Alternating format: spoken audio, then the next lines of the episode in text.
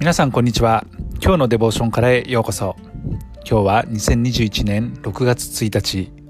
今日の聖書箇所は信玄19章5節。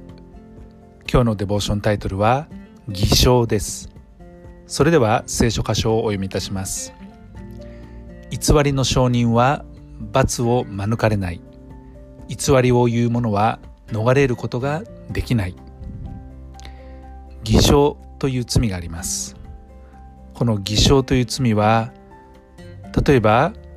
裁判の席で宣誓した証人が法廷などで虚偽の陳述をする罪のことを指します。これは罪ですから刑法169箇条が禁じているもので3ヶ月以上10年以下の懲役に処せられる可能性があるものです。ただ自らの記憶と違うことをあえて述べると罪になりますけれども記憶違いなどで事実と異なることを述べても罪にはなりません。また記憶と違うことを述べてもそれが結果的に事実だった場合も罪にならないというふうにもなっています。私たちはよく国会に喚問された証人やまた議員が記憶にございませんと一旦知らないふりをしてから新たな動かぬ証拠が提出されてくるとあっさり認める場面を見たことがあると思います。潔く自分の罪や落ち度を認めず犠牲者を出してしまう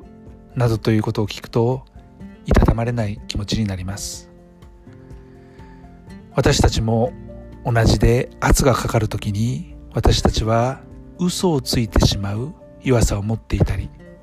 偽りを述べごまかしたり保身に回り必死に言い訳をしてしまうそういった弱さを持っていないでしょうか。私も正直いざとなった時に自分の非を認めることができるかどうか自信はありません。ですから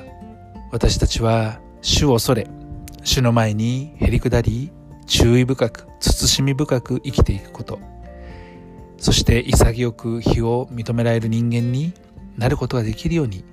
普段から神様との関係を大切にしていきたいなというふうに思います。愛する天のお父様今日もあなたの恵みの中を生かされて歩んでいます。どうか私たちが真実に立つことのできるその勇気をお与えください。自分の非を即認めることのできる謙虚さをお与えください。主イエス・キリストの皆によってアーメン。